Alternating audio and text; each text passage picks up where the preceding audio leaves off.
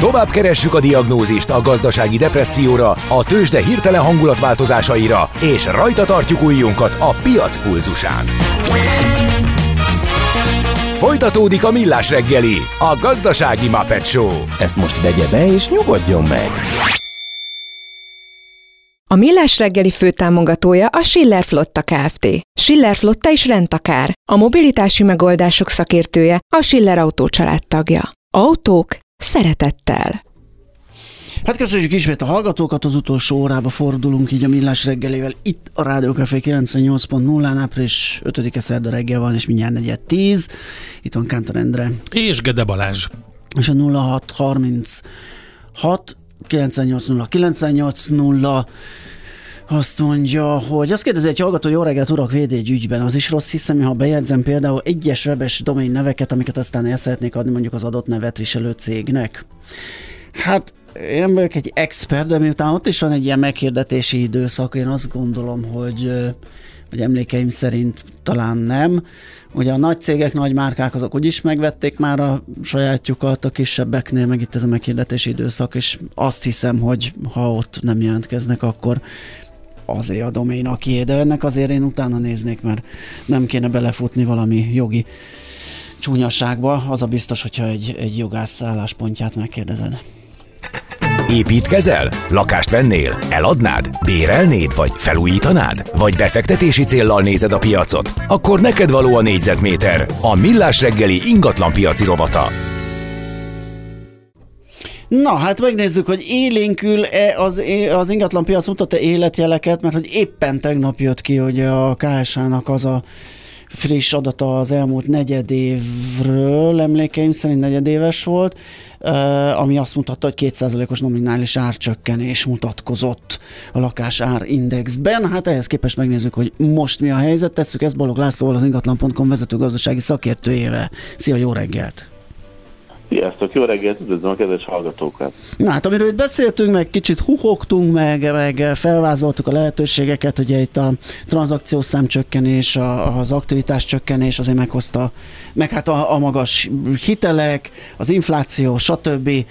Azt a bizonyos árcsökkenést, ami ugye, hát ez a 2%, ez még nyilván egy ilyen hiba határ, tehát ezt majd még lehet módosítani esetleg föl le, mert még jönnek számok, de azért az látszik, hogy van egyfajta stagnálás, vagy volt legalábbis az elmúlt negyed évig az ingatlan piacon, de mindjárt megnézzük, hogy most mi a helyzet.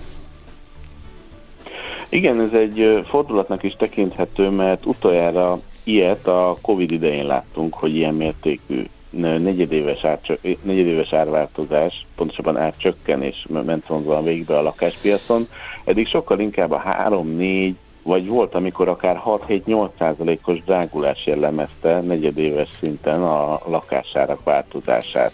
Ugye itt még azt is fontos kiemelni, hogy ezek 2022 negyedik negyedéves adatok, persze azok közül is csak az előzetes árindex változásról adott hét most a KSH, de ez azt vetíti előre, hogy ha már 2022 negyedik évben megállt ez a dinamikus lakásdrágulás, amit az elmúlt 7 évben láttunk és átcsökkenésbe váltott át, akkor azért a 2023-as év sem lesz ennél sokkal erősebb. És ugye minden relatív, tehát az, hogy most ez mondjuk 2,4%-os nominális átcsökkenést mutatnak a számok egy negyed év alatt, hogyha ezt mondjuk vetítjük egy egész éves idősíkra, akkor ez akár 10%-os átcsökkenést is jelenthet. Persze nyilván nem lehet ezt így egy az egyben lineáris módon megszorozni 4-jel, de azért a piaci trendfordulót ez mindenképpen jól szemlélteti. Meg hát ugye nominális árakról beszélünk, tehát hogyha most le 2, föl 2 az éves nulla stagnálás, az reálban akkor is egy inflációval megegyező reál értékcsökkenés. Igen, ez mindig szerintem egy érdekes kérdés, mert akkor, amikor éves szinten 20%-kal drágultak a lakásárak, miközben amúgy a kamatszint mondjuk 2-3% között ingadozott, akár a fogyasztói árak, akár a lakáshitel kamatok, akkor valahogy ez a tízszeres reál hozam sosem került elő, hanem igazából mindenki örült ennek, hogy végre van valami olyan befektetési forma, ahol valamilyen szinten tudja tartani a vagyonunk az értékét. Az egyszerű lakásvásárlót pedig igazából nem nagyon vigasztalja az, hogy reál értelemben óriási az árcsökkenés, mert ő meg nominális alapon fizeti akár a hitelek törlesztőrészletét, vagy a vételárat az eladónak. És egyébként ez egy nagyon érdekes dolog, mert ez Magyarországon valahogy ilyen ellentmondásos, vagy paradox helyzetet okoz, hogy az ingatlan sokak számára az befektetés. Igen. Talán most azért a 15-20%-os állampapír hozamok lehet, hogy kibővítik ezt a spektrumot, viszont a magas infláció meg pont ellentétesen hat a lakásárak változására. Egyébként ez nem magyar jelenség, hanem ezt látjuk akár az Egyesült Államokban is, vagy Németországban is, hogy amikor felpörög az infláció, akkor a lakásárak pont ezzel ellentétes irányba mozdulnak el. Uh-huh. Tehát ilyen szempontból ez egy ilyen anticiklikus változásnak is felfogható, és nagyon nagy kérdés, hogy ennek hatására egyébként erre hogy reagálnak a befektetők. Mert hogyha valaki azt a befektetési stratégiát szeretné alkalmazni, amit mondjuk 2015 óta nagyon sokan csináltak, hogy teljesen mindegy, hogy mit vásárolt a lakáspiacon, csak beleült, lehet, hogy még menet közben ki is adta, és azon is elért mondjuk 5-6%-os bruttó hozamot, az már igazából csak hab volt a tortán az értéknövekedés mellett. De ez most már biztos, hogy nem hoz eredményt, tehát szerintem aki reál értelemben nyerességet szeretne elérni a lakáspiaci befektetésein, azt tudja meglovagolni, hogy most elindult az árcsökkenés, ráadásul mi azt látjuk, hogy a kínálati árakból, hogy a kedvezőtlen adottságú, tehát felújítandó, közepes állapotú, rosszabb energetikai ingatlanok iránti érdeklődés jobban csökkent, mint mondjuk az újszerű felújított ingatlanoké, tehát hogyha valaki ezt kedvezőbb áron tudja megvásárolni, ráadásul itt nagyobb az alkupozíciója is, akkor eleve ott egy kedvező beszállási pontot tud csinálni, és arra egy felújítást, egy korszerűsítést rátéve többlet értéket tud teremteni az ingatlanon, aminek az eredményéből ő is tud majd profitálni. Tehát szerintem ez alapvetően megváltoztathatja a befektetők hozzáállását a lakáspiaci eredmények. Világos. Viszonylag jól látjátok azokat a mozgásokat is, amik még így nincsenek kanonizálva, ilyen negyedéves adatokból. Hogy látjátok, hogy mi fog történni? A trendforduló után volt némi élénkülés, vagy további ilyen stagnálás lesz jellemző? Na ez megint egy érdekes kérdés, mert 2023 első hónapjaiban, január, február, márciusában az volt a hüvelykúj szabály, hogy gyakorlatilag egy -50%, tehát hogy felére csökkent a kereslet, és nagyjából ezzel arányosan alakultak a tranzakciószámok is, legalábbis, hogyha más piaci szereplők beszéléseire hagyatkozunk. De most áprilistól kezdve, vagy pontosabban márciustól kezdve azt látjuk, hogy ez a fajta 50%-os visszaesés a forgalomban, ez most már kezdett egy picit visszább kerülni, tehát magyarul most már ez a -50% már csak -40%. Na de ez látszólag jó, hogy éves alapon a visszaesés mérséklődik, de azért azt hozzá kell tenni, hogy ez pusztán csak annak köszönhető, hogy már a tavaly március is hát elég satnya volt ahhoz képest, hogy ugye tavaly márciusban már azok a sok hatások kezdtek körvonalazódni a lakáspiacon, amit például a tavaly február végén szomszédunkban kirobbant háború okozott. Tehát magyarul ez a fajta éves alapon történő viszonyítás, ez egyrészt ki fogja lapítani az éves árváltozási görbét, mert ugye azért azt tegyük hozzá, hogy hiába csökkentek nominális értéken a lakásárak 2%-kal, éves alapon még mindig 16-17%-os drágulást mutatnak. Tehát ez szépen ki fog lapulni, és a forgalom is beáll a korábbinál, tehát a béke években, meg a békeidőben közképest jóval alacsonyabb egyensúlyi szintre. És ez mindaddig valószínűleg megmarad, amíg a kamat környezet ilyen magas lesz, és ugye ez nyilván az inflációval van összefüggésben. Ez még csak egy érdekesség, hogy a Bankszövetségnek volt egy tanulmánya, miszerint 6% az a lélektani határ, ami alatt az emberek szívesen vesznek föl hitelt, vagy szívesebben adósodnak el, ez fölött pedig már egyre kevésbé. És ettől a 6%-os lélektani határtól most a lakáshitelek kamatszintjei igencsak messze vannak. Tehát ilyen 9-10% az, ahol most járnak a lakáshitelek, tehát ez valószínűleg nem egyik napról a másikra fog megoldódni. Világos. Hát jó, köszönjük szépen, meglátjuk akkor, hogy mit hoz a jövő, figyelni fogjuk, és beszélgetünk még most is, ezt is köszönjük szépen, szép napot neked. Köszönöm szépen, szia. Balogh Lászlóval, az ingatlan.com vezető gazdasági szakértőjével néztünk rá egy picit az ingatlan piacra. Négyzetméter. Rálátás az ingatlan piacra a Millás reggeliben. Jöjjön most akkor egy amerikai zenekar, Frankenmuthból származik a Greta Van Fleet, nagyon vicces nevük van, ezt egyszer már megbeszéltük, hogy honnan jött össze, de nagyon érdekesség az, hogy lengyel származású tesóknak a zenekara, a Kiska testvérek, Josh és Jake, ők ikrek, Sam a testvérük, és Danny Wagner csatlakozott hozzájuk 2012-ben. Tudod, mit jelent a Kiska? Lengyelül ennek is Kiska? Nem. Azt jelenti, hogy bél. Tehát bél? Igen. A Bél Jocóék zenekara következik, meg a Bél Sanyi, és... meg a Vég Béla.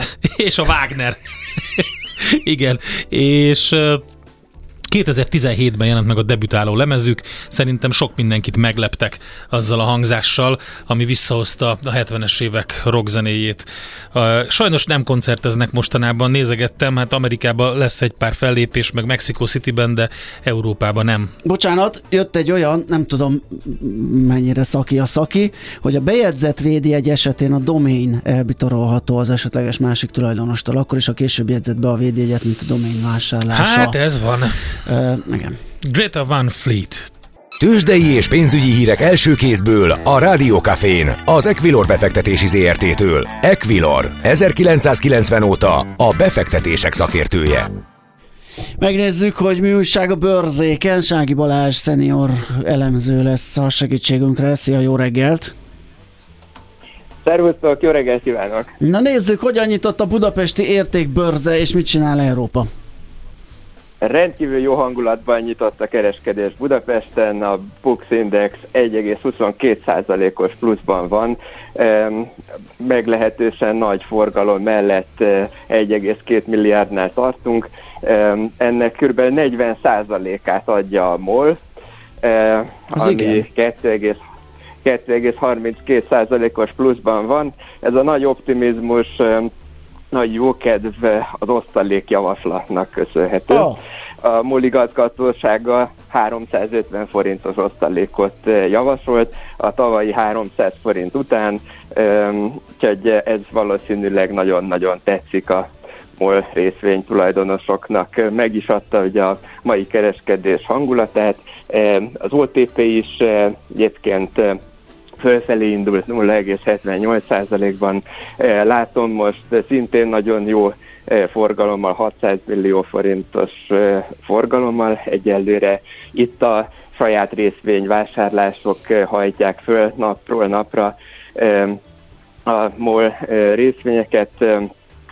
Valószínűleg ma is hát vásárolnak, fél milliárd forint értékben szoktak saját részvényt vásárolni az OTP-nél. Hát, hogyha ezt így előre lehet tudni, akkor kérem szépen beállunk a sorba mi is egy nagy nyitott könyvvel. Igen. igen, sose lehet tudni, hogy mi az szerencsét, igen.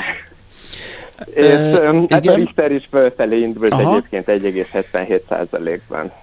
Most. Jó, egyébként Európában jellemző ez a jó hangulat, vagy ez most valami külön sztori nálunk? Ez külön sztori, inkább iránykeresés jellemző. Frankfurti, párizsi tőzsdeindexek hát 0%-os változás közelében vannak, nagyjából ott, ahol nyitottak, úgyhogy Budapest most úgy tűnik, hogy Európa bajnok, legalábbis egyelőre. Nagyon jó, reméljük kitart az árásig. A forinton mi újság, mert ott a forintunk meg az első negyed évben világbajnok mondhatni erősödésben.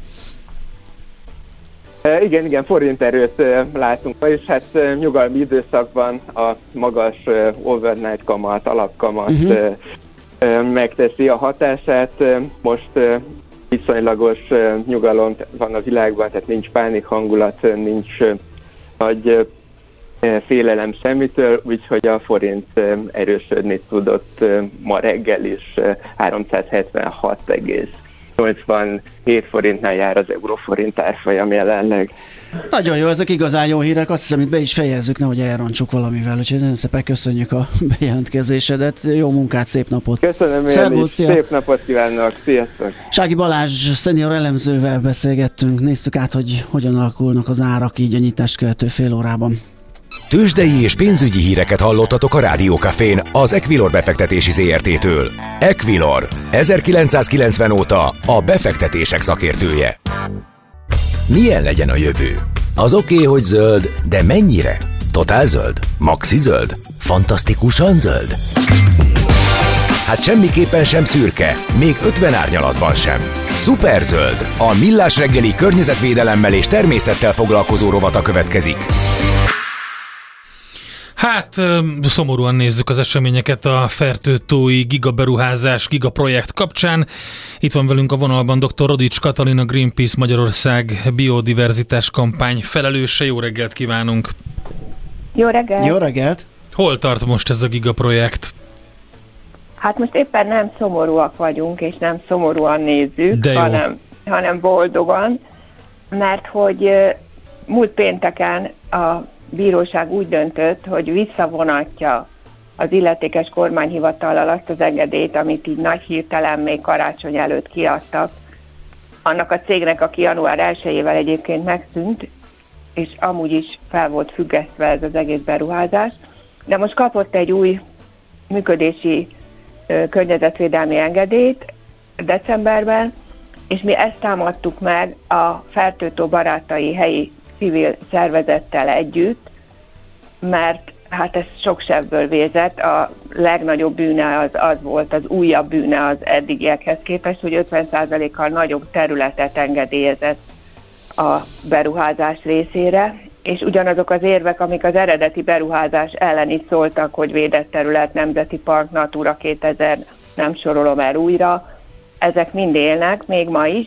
Azon kívül a tó egyre száraz, de erről rengeteg hírt kaptunk, úgyhogy teljesen értelmetlen gazdaságilag is, és minden szempontból ez a pusztítás. Úgyhogy nagyon örülünk, hogy ez a döntés megszületett, és új eljárásra utasította a kormányhivatalt, ami azt jelenti, hogy azért ez nem egy végleges döntés, hanem elindul újra ez az egész folyamat, de azért abban reménykedünk, hogy végre valaki felfogja azt, hogy ez minden szempontból értelmetlen és pusztító, és tényleg csak egy olyan újratervezés születik meg, ami azt a valaha ott volt kis strandot korszerűsíti, egy kis kikötővel, a helyiek igénye szerint, és ez az egész úgy történik meg, hogy egy olyan ökoturizmus, egy szelíd turizmus valósulhat meg, ami nem teszi tönkre ott a természeti értékeket.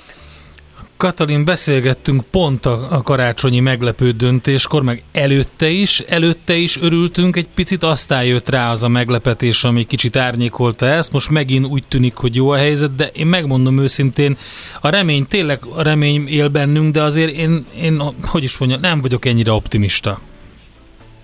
Hát teljesen optimisták még mi se vagyunk, csak azért ez már valami, hogy a bíróság ezt elfogadta az érveket, és azért visszavonatta ezt a teljesen értelmetlen, és hát jogszabályokat sértő, mert ugye a bíróság ez alapján dönt engedélyt, úgyhogy hát igen, a remény hal meg utoljára, de az tény, hogy mi ugyanúgy együtt a Fertő tó barátaival mi végig fogunk menni ezen az úton, és tényleg addig nem állunk meg, amíg nem érjük el azt, hogy egy tényleg kis beruházás legyen csak az egészből. És azért a másik, amiben bízunk, amit biztos kérdeznétek, de én itt előre szaladok, hogy egyáltalán ha mi győzünk, akkor és leáll, és csak kis strand lesz, akkor mi lesz ott ezzel a hatalmas tönkretett területtel? És hát sok szakemberrel lesz átbeszéltünk, és majdnem mindenkinek az a véleménye, hogy azért a természet az képes gyógyítani önmagát. Nyilván ott a iszapban ott fognak maradni ezek a betoncsíkok, amik az alapot jelentették, de ha egy kicsit a murvát elkotorjuk, akkor a természet azért vissza fog tudni jönni, és egy 4-5 év alatt azért ott újra nádas alakulhat ki, és akkor újra birtokba vehetik a madarak és egyéb élőlények ezt a területet. Mekkora az a terület pontosan, ami most, hogyha minden összejön, akkor végül is visszaveheti a természet? Hát most olyan 56-57 hektárnyi terület az, ami áldozatul esett eddig ennek a beruházásnak, úgyhogy azért ez elég nagy terület, de a szerencse mondjuk így az, hogy mellette ott van egy teljesen épp hatalmas nádas még, ahonnan tulajdonképpen visszatelepülhet minden, és ahonnan azért újraéledhet ez a rész is. Hát reméljük, hogy így lesz. Van-e következő forduló? Biztos van következő forduló, mikor? Igen, mi a menetrend, tehát hogy hogyan néz ki most, mi történik most? Hát most az történik, hogy nyilván a illetékes kormányhivatal újra megvizsgálja Aha. azokat az érveket, amit beadott korábban még ugye a Sopronfertő non-profit ZRT, ami közben január 1-ével megszűnt. Az egész ügyet az a jogutód, az a Lázár miniszter úr vezette építésügyi és közlekedési minisztérium, úgyhogy ezt az ügyet is most már ő viszi, a bírósági ügyeket is. És a következő lépés az az, hogy valamilyen újabb határozat születik, ami ha olyan lesz, ami akkor mi nyilván nem fogunk neki menni újabb tárgyalással, újabb bírósági ügyel, de amennyiben hasonlóan ugyanilyen nagy területre engedélyezik, akkor ugyanúgy folytatni fogjuk a bírósági eljárást, és azért azt is tudni kell, hogy két ügyünk a Greenpeace részéről már a kúriánál van. Az egyik már tavaly nyár óta, amikor az a döntés született a cég részéről, hogy kiveszik egyáltalán az egész beruházás területét az európai védettséget jelentő úgynevezett Natura 2000 területből, egy más kódszámot adtak az egész területnek, és akkor azt mondták, hogy erre nem vonatkoznak a védettségi előírások. Úgyhogy ezt mi megtámadtuk a kúriánál, és szintén megtámadtuk azt a hírhetté vált bírósági döntést is, ami a másik perünkről szólt, hogy egész évben lehet kotorni, és ezt az engedélyt támadtuk meg, és itt pedig, bár általuk a bíróság által kijelölt igazságügyi szakértő is azt mondta, hogy itt a úgynevezett vegetációs időszakban, tehát tavasztól őszig, amíg él ott minden, addig nagyon sok faj elpusztulhat attól, hogy ott folytatódik a munka, védett fajok is, kétéltűek, halak, stb. Stb. És akkor erre született az a gyönyörű indoklás, ami azóta is közöttünk szállóigeként megy, hogy ez nem baj, hogyha egy fajnak elpusztulnak egyedei. Emiatt nem kell leállítani semmiféle beruházást, mert azért a faj még megmarad. Igen, ez a logikája. Igen, ez csodás. Igen, amíg az utolsó példány még megvan, addig ugye a faj nem pusztult ki, úgyhogy ők nem bántják. Hát ezért még a Magyar Tudományos Akadémián is eldöntötték, és egy nagyon komoly állásfoglalás született, amiben jogász akadémikusok is részt vettek, hogy ezt azonnal vonják vissza, és ez fel. Szóval tényleg minden logikát és a természetvédelemnek minden eddigi eredményét megszüntetné, ha így döntenénk. Van egy szint, ami már azért nem mindenhol, vagy sehol nem megy át, fogalmazzunk így, szerencsére. Hát ez már nem. Szóval igen. Azt hiszem, ezt nem tudom, hogy ezt lemerte írni egy 3 bíróból álló bírói tanács. Nem tudom, ez azért érdekes. Igen. Oké, hát várjuk a következő fordulót reménnyel telve, akkor legalább egy kis jó hír. Köszönjük szépen az információkat. Hát, én is köszönöm, legalább lélegzetet jutott a természetben. Persze, ez is valami. Újabb engedélyek születnek. Neki. Köszönöm. Köszönöm még egyszer, minden jót visszatását. Dr. Rodics Katalinnal, a Greenpeace Magyarország biodiverzitás kampányfelelősével beszélgettünk. Egy kicsit megnéztük, mi a helyzet a Fertő tavi gigaprojekttel. A Millás reggeli környezetvédelemmel és természettel foglalkozó rovata hangzott el. Szuper zöld! Hogy a jövő ne szürke, hanem zöld legyen. Oké? Sziasztok, Jocó bácsi vagyok, és hallgassátok ti is a Rádió Kafét. Na kérem szépen, itt van már Fehér Marianna stúdióban. Jó reggelt, nem, kikapcsolom, de bekapcsolom. Jó reggelt, jó reggelt. Töröld meg a szemüveget. Benne voltam egy társalgásba a Balázsral, és én megkérdálnéztem. Folytassátok, kikapcsolom a mikrofont, addig elválaszolok addig. Üdv, kik voltak az amcsi lengyel tesók a Duma előtt? Murva jó volt, mondja Hey Bobby. A Greta Van Fleet nevű zenekarról van szó, 2017-ben jelent meg a debütáló lemezük. Most jön egy új egyébként, a Spotify-on már elő lehet rá iratkozni, hogy majd szeretnéd meghallgatni. Kíváncsian várjuk, hogy mennyire tartják meg ezt a Led Zeppelin. Majdnem Def Leppardot mondtam, azért, mert koncert lesz. Led Zeppelines hangulatot. Na, itt van Marian. Itt vagyok. Mi lesz? Szia, mi újság? Az első órában, hogy egy kicsit, most azon gondolkodtam, hogy azt mondom, elsőt mondjad előre, vagy a másodikat előre. Igen, ezen is. Meg azon gondolkodtam, hogy ilyen milyen összefoglalót mondjak, hogy ma fogunk a kisgyerekekkel foglalkozni, meg egyébként a mentőkutyákkal, de közben az van, hogy az első órában a vendégem a hazai Tímea szülő-csecsemő kisgyermekkonzulens. Igen, látom, hogy nem nagyon tudod, hogy ez mit jelent. Hát a kisbabáknak el kell magyarázni, hogy figyelj, most egy olyan világba jöttél, 2023-at írunk, de lehetne 1956 is. Évezd ki ezt a pár hónapot, mert ez most nagyon jó, de utána rettenek. De tulajdonképpen ilyen viselkedés, érzelemszabályozási problémákkal küzdő csecsemők és kisgyermekek támogatása a munkája. Nyilván ennek fogunk utána járni, de én azt gondolom, hogy ebben benne van a családdá, a szülővé válás, tehát hogy az anya-csecsemő, apa-csecsemő kapcsolat, hogy abban hogyan lehet segíteni, ez fog kiderülni. Aztán a második órában pedig Szabó Gábor, a Kutyákkal az Életért Alapítvány elnöke jön.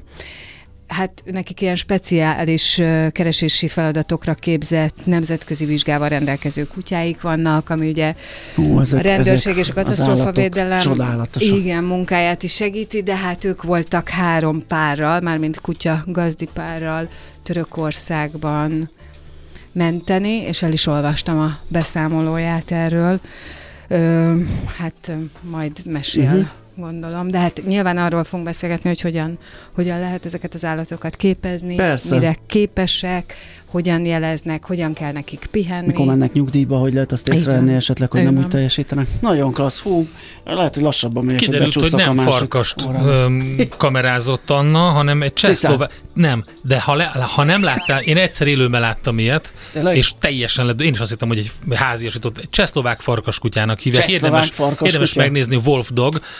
Figyelj, akkora, mint egy borjú, és tényleg úgy néz ki, mint egy farkas. Nagyon szép. De hát ez nem egy farkas volt, amit lefotózott ott a Hidegkúti úton, vagy lefilmezett, hanem egy csehszlovák farkaskutya. Köszönjük szépen az infót. Na, itt van ismét Szoller Andi, még vadul jegyzettel, úgyhogy még képlékenyek a hírek, valószínűleg most áll össze a teljes hírösszefoglaló, igaz? Tessék. Nincs hangja, úgyhogy már válaszolt, mire te hangot adsz, Endre. Köszönjük szépen. Nem lehet követni. A lényeg az, hogy hírek jönnek, mi elpályázunk, hírek után pont jókor Fehér Marianna, holnap pedig ismét Millás reggeli, majd fél 7-10-ig élőben, előtte pedig 6-tól fél 7-ig egy kis ismétlés. Morza. Egy kis ez meg az. Egy kis ez meg az a maiból. Legyen szép napotok, sziasztok!